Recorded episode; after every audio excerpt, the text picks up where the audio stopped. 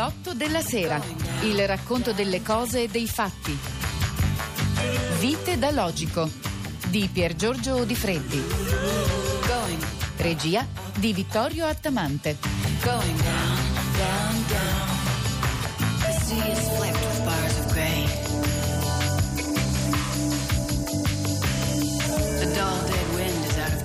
Il 1900, anche se nessuno di noi lo ricorda personalmente, perché è ormai passato più di un secolo, fu però un anno veramente favoloso, soprattutto per una città, Parigi, che presentò al mondo intero una memorabile esposizione internazionale.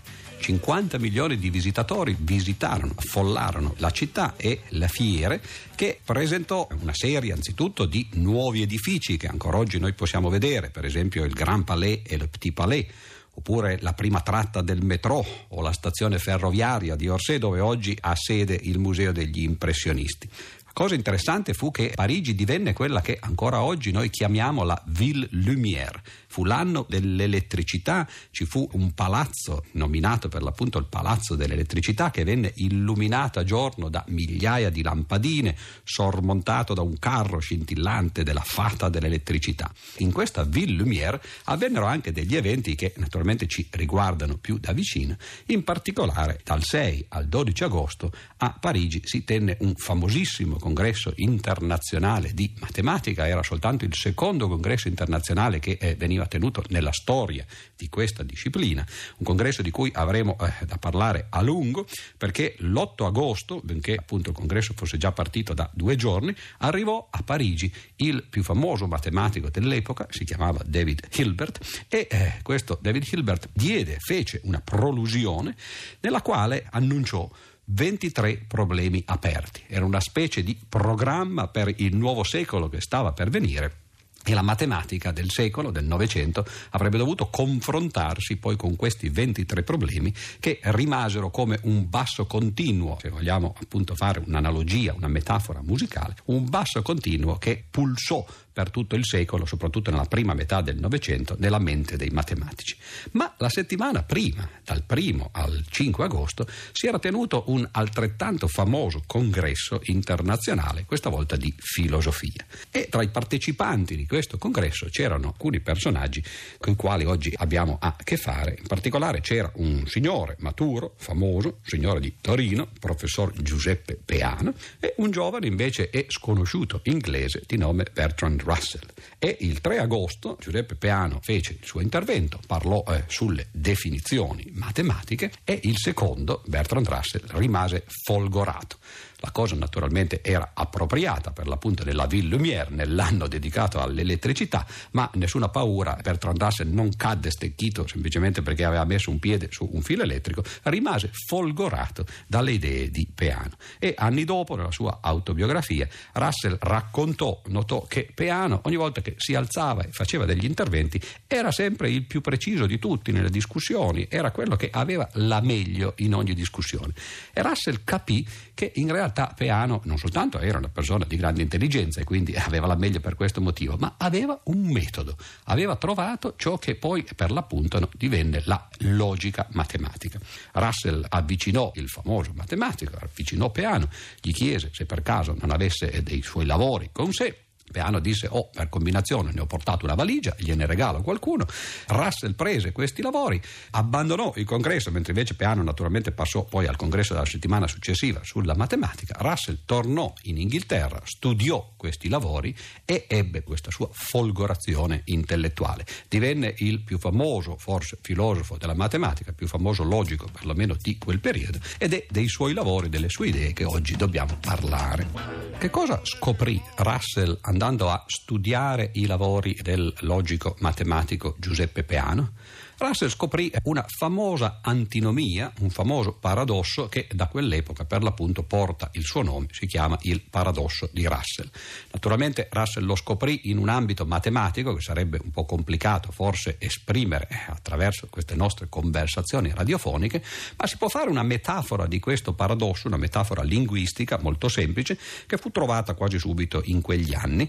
La metafora è la seguente. Facciamo un momento di concentrazione e incominciamo a analizzare analizzare gli aggettivi. Ne abbiamo parlato già nelle nostre prime puntate, sappiamo che gli aggettivi insieme ai sostantivi e ai verbi sono le componenti essenziali del linguaggio e gli aggettivi determinano proprietà degli oggetti. Possiamo dividere gli aggettivi in due classi, questo fu quello che Russell capì. In una prima classe prendiamo gli aggettivi, per esempio l'aggettivo corto, che hanno la proprietà eh, di cui eh, si sta parlando, cioè l'aggettivo corto è una parola corta per l'appunto, cinque lettere.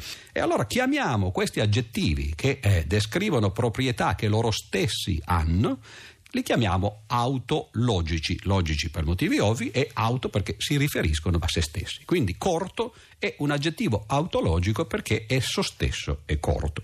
Naturalmente ci sono anche aggettivi che invece non hanno la proprietà che essi stessi dicono di avere, ad esempio l'aggettivo lungo ha lo stesso numero di lettere dell'aggettivo corto, quindi mentre corto è effettivamente corto, lungo come aggettivo è corto e dunque non è lungo. Allora gli aggettivi che non hanno la proprietà di cui essi stessi parlano li chiamiamo invece eterologici, logici per lo stesso motivo di prima, ma eteri perché non si riferiscono a se stessi. Allora abbiamo diviso gli aggettivi in due grandi classi, e da una parte gli autologici, quelli che si riferiscono a se stessi come corto, e dall'altra parte gli eterologici che non si riferiscono a se stessi come lungo. Problema. L'aggettivo eterologico, da che parte sta? Naturalmente un aggettivo da una parte o dall'altra deve stare, o si riferisce a se stesso o non si riferisce a se stesso. La cosa interessante però è che l'aggettivo eterologico non può riferirsi a se stesso perché altrimenti eh, dovrebbe essere autologico e viceversa. La cosa interessante è che Russell scoprì che l'aggettivo eterologico che aveva definito lui è in realtà un aggettivo che non sta in nessuna delle due classi, non sta né nella classe degli aggettivi autologici né in quella degli aggettivi eterologici. Aveva scoperto per l'appunto un paradosso linguistico.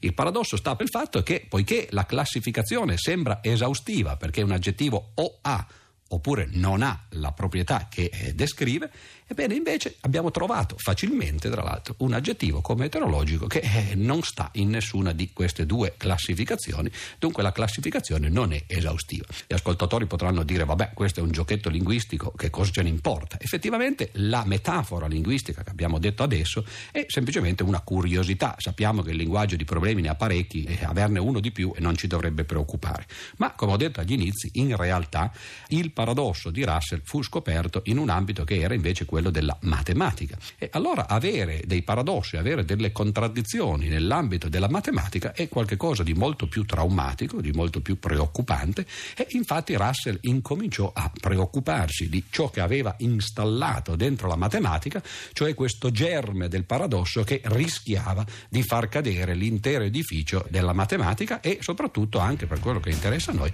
l'intero edificio della logica. In che modo un paradosso come quello dell'aggettivo eterologico, che non può essere né autologico né eterologico e dunque non fa parte della classificazione che abbiamo appena introdotto, in che modo, dicevo, questo aggettivo mina i fondamenti della logica? Beh, qui bisogna fare naturalmente un passo indietro perché prima del 1900, prima del congresso eh, di Parigi al quale Russell e Peano parteciparono, c'erano state per un paio di decenni tentativi di fondare la matematica sulla logica. In particolare colui, il guru, diciamo, colui che aveva cercato di ridurre tutta la matematica alla logica, era un tedesco, si chiamava Gottlob Frege e aveva lavorato naturalmente in isolamento, nessuno quasi conosceva i suoi lavori, fu Russell il primo che li lesse, ma li lesse un po' in ritardo, li lesse quando ormai lui stesso, Bertrand Russell, era già arrivato a conclusioni simili. Ciò che Frege aveva cercato di fare era niente niente meno di dimostrare che Kant aveva torto. Kant, forse ricorderemo, aveva definito le verità della matematica come sintetiche a priori, a priori nel senso che vengono dedotte mediante la logica, però sintetiche perché partono da degli assiomi che non sono di natura logica, così la pensava perlomeno Kant.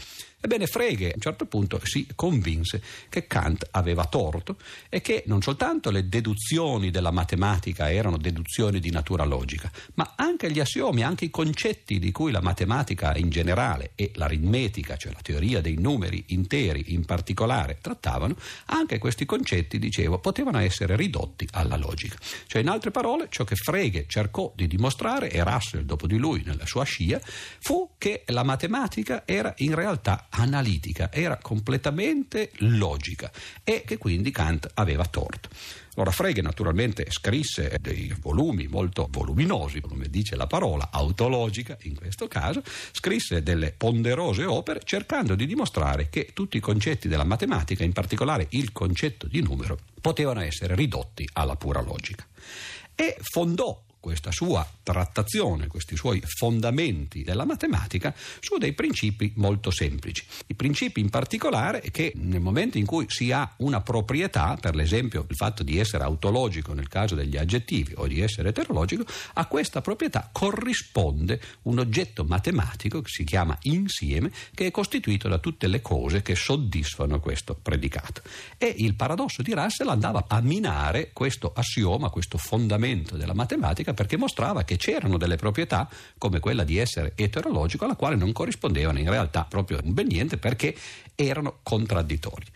Frege stava per pubblicare il secondo volume della sua grande opera quando ricevette, ed era il giugno del 1902, il 16 giugno del 1902, ricevette una lettera del giovane Bertrand Russell che diceva più o meno così, caro collega, da un anno e mezzo sono a conoscenza della sua opera, ma solo ora ho potuto trovare il tempo per studiarla nel modo dettagliato che volevo fare.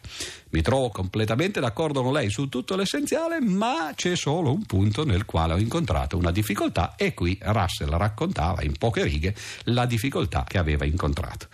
Frege rispose immediatamente a giro di posta con una lettera sconciolata in cui diceva caro collega molte grazie per la sua interessante lettera del 16 giugno.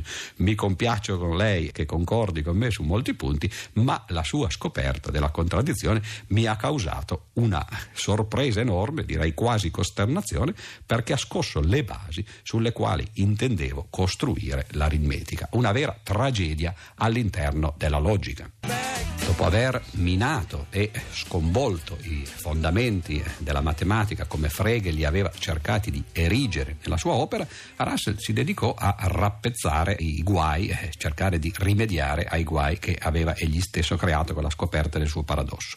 Scrisse egli stesso una famosa opera in tre volumi che si chiamava modestamente Principia Matematica, cercando di fare un riferimento naturalmente ad un'altra opera, quella di Newton, della quale abbiamo parlato qualche giorno fa, cioè un'altra opera che aveva eh, posto i fondamenti della fisica. E modestamente Russell, insieme al suo coautore, che si chiamava Whitehead, cercarono di presentarsi al mondo intellettuale come gli analoghi di Newton nel campo della matematica o nel campo della logica. Purtroppo per loro, però, i tentativi di rimediare al guaio creato dal paradosso di Russell non andarono a buon fine. Cioè scoprirono Russell e Whitehead che in realtà era vero che si poteva ridurre molto della matematica alla pura logica, però non tutto. Ed era appunto questo che Kant in qualche modo aveva anticipato, dicendo appunto che la matematica era sì a priori ma sintetica. Ed è proprio quel sintetico che diceva che non tutto poteva essere ridotto alla pura logica. Ciò che in particolare Russell e Whitehead non riuscirono a ridurre alla pura logica fu il trattamento o la trattazione dell'infinito. Abbiamo parlato dell'infinito in una puntata precedente, naturalmente l'infinito è la proprietà caratteristica della matematica, la matematica tratta ovviamente eh, dei numeri finiti, lo 0, l'1, il 2, eccetera, però questi numeri costituiscono un'entità, un insieme che di per sé è infinito. Eh, ricorderanno gli ascoltatori forse che Cantor aveva scoperto addirittura che non c'è soltanto un infinito nella matematica, ma ce ne sono tanti, ad esempio l'infinito dei numeri reali che è maggiore dell'infinito dei numeri interi e addirittura Cantor aveva scoperto che di infiniti in matematica ce ne sono infiniti. Questa era diventata un po' la caratteristica essenziale della matematica della fine dell'Ottocento, il fatto di aver potuto creare una teoria autosufficiente e profonda dell'infinito. E fu proprio qui che cadde in realtà il tentativo di Frege prima e di Russell e Whitehead poi di ridurre la matematica alla logica. Non si riuscì a ridurre il concetto di infinito alla pura logica, fu necessario introdurre un assioma specifico il fatto che esistesse perlomeno un insieme infinito e questo assioma dell'infinito fu un neo praticamente nell'intera costruzione di Russell e Frege che faceva vedere che in realtà forse Kant aveva ragione lui e avevano torto coloro come Frege e Russell che cercavano di dimostrare che la matematica era puramente analitica, era non sintetica. Naturalmente dopo di questo Russell divenne estremamente famoso, si scoprì però soltanto in seguito che aveva torto, perché si poteva immaginare che la costruzione dei principi a matematica fosse un primo passo verso la riduzione della matematica alla logica e che questo neo, per esempio, dell'assioma dell'infinito si sarebbe prima o poi potuto eliminare trovandone una formulazione puramente logica. Vedremo invece in una puntata successiva, quando parleremo di Kurt Gödel, il cui nome è già stato evocato in precedenza, che Gödel dimostrò che non soltanto c'era questo neo nella fondazione di Russell, ma ci doveva essere perché non era possibile ridurre l'intera matematica alla logica. Quindi una grande avventura intellettuale, quella di Russell e di Frege, che però finì malamente, nel senso che il tentativo che loro avevano fatto fallì e invece Kant dimostrò postumamente di avere ragione e che la matematica era qualcosa di più complicato che non si poteva ridurre puramente alla logica.